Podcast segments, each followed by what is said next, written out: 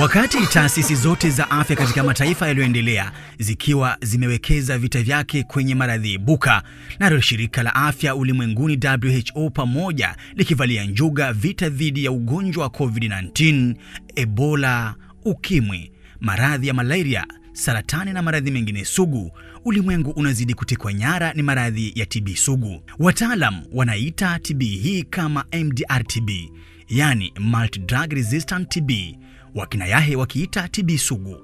Kabla ya kirusi hiki cha korona kuchamka ulimwenguni, shirika la afya ulimwenguni lilikuwa limeandikisha idadi ya vifo milioni 1.4 kote ulimwenguni mwaka 2019 ambavyo vilitokana na maradhi ya MDR-TB, hii ikiwa ni asilimia kumi ya ongezeko ya vifo vya maambukizi ya maradhi haya ulimwenguni. Lakini tangu mwaka huo hadi leo MDR-TB imekuwa ikitanua makali yake kisiri na kuteketeza maisha ya wengi bila ya kuwekewa takwimu. Karne za nyuma, Afrika ilikuwa ikichekelea ulimwengu, kwani hakukuwa na kisa hata kimoja cha TB sugu, huku taifa la Russia, China, India zikitajwa kuwa ngome ya maradhi haya sugu.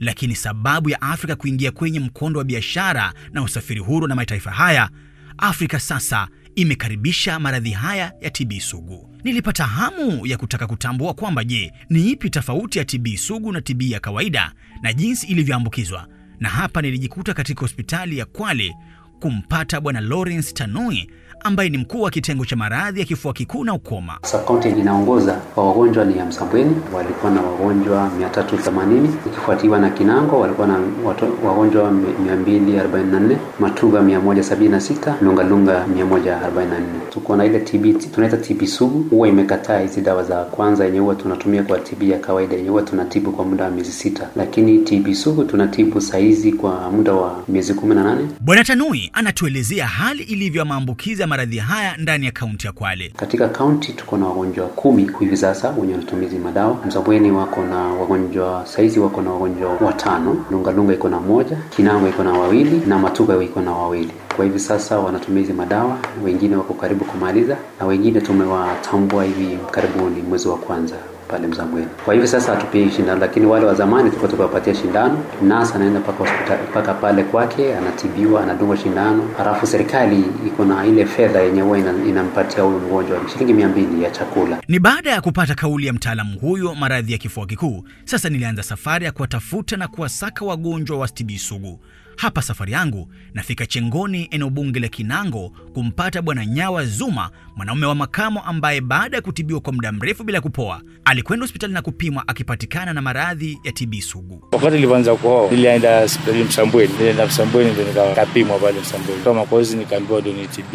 Nilikuwa nafanya kazi ya bucha eh, pigana na mifupa, ndio maana hiyo pua ikaharibika, kabidi nachana kazi pia hapo. Nilianza tu kukohoa hivi hivi hivi, nikajisikiza pale nyumbani kununua madawa kidogo kidogo lakini haikutosha hivyo, mi kaamua kwenda hospitali. Kwa hospitali nilipopimwa kagunduliwa niko na ugonjwa. Ugonjwa huu ndio nikaanza madawa, mpaka saa hii ndio natumia madawa.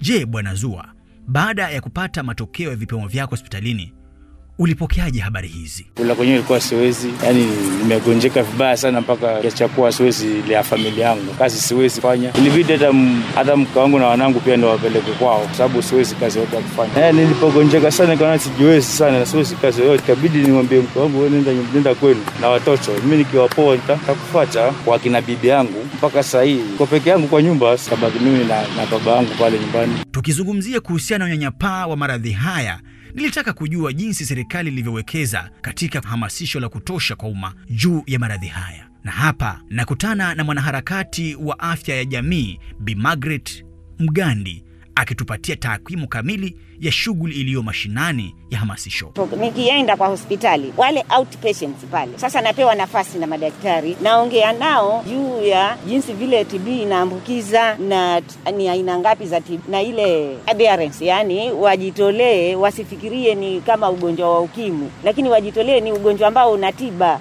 na unapoa kabisa. Kwa hivyo vile ninavyotoa hiyo health talk, wengi wanagundua ya kwamba kumbe huu ugonjwa wa TB ni tofauti na HIV. Kwa hivyo wanajikubali na wanajitolea wengi kuenda kupima kwa sababu hiyo, maanake wao walikuwa wanafikiria ukiwa na TB tu tayari una HIV. Sasa wanajaribu kuwa na kastigma kiasi, lakini sasa jinsi vile ninavyotoa hiyo health talk, wengi wanafunguka, wanajua oh, kumbe TB ni tofauti na HIV, ndio wanajitolea kwa wingi, wanapima. Ni baada ya kauli ya Bi Margaret, narudi kwa mtaalam wa afya katika maswala ya kifua kikuu Bwana Lawrence Tanui kutujuza kini halisi cha maambukizi ya virusi hivi vya TB sugu. Kifua kikuu inaenda pamoja na na virusi, na kwa hivyo ukiwa na virusi, kinga yako ikienda chini, wewe unapata TB.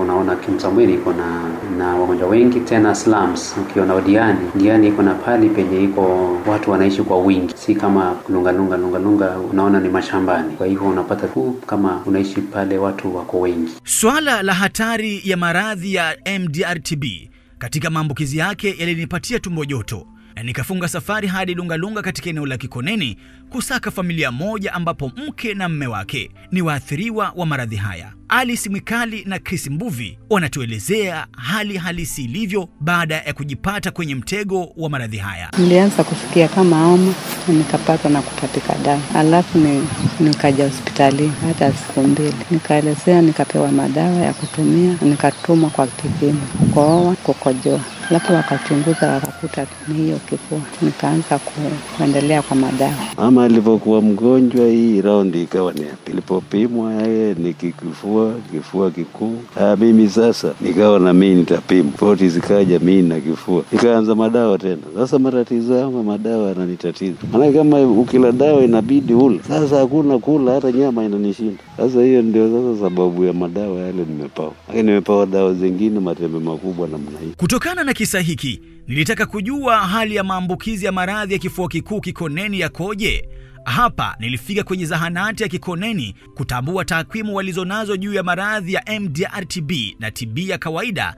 Peter Jilani ni afisa mkuu wa afya ya jamii katika idara ya maradhi ya ukoma, TB na kifua kikuu kwenye zahanati hii. Maambukizi ya TB katika eneo la Lungalunga, hesabu ambazo zinaenda zikipanda, wakati mwingine zinashuka kama sehemu zingine vile za nchi, lakini katika eneo gatuzi dogo la Lungalunga pata kama cases kati ya 35 na 45, wakati mwingine zinaenda zaidi ya hapo ndani ya miezi mitatu, watu 37 katika miezi mitatu kwenda hadi 45 wakati mwingine 50. TB sugu inavyokuja inakuja na, na njia tofauti. Naweza nikaambukizwa na mtu mwenye ako na TB sugu. Naam, kwa kauli hiyo ya Bwana Peter Jilani nafika mwisho wa awamu ya kwanza makala yetu ya Zimwi la TB sugu Pwani, lakini kwa awamu yetu ya pili tutakwenda kuzungumzia kuhusiana na jinsi vile ambavyo serikali ilivyowekeza kikamilifu katika kupambana na maradhi haya ya TB sugu. Jina langu ni Ibrahim Nyundo.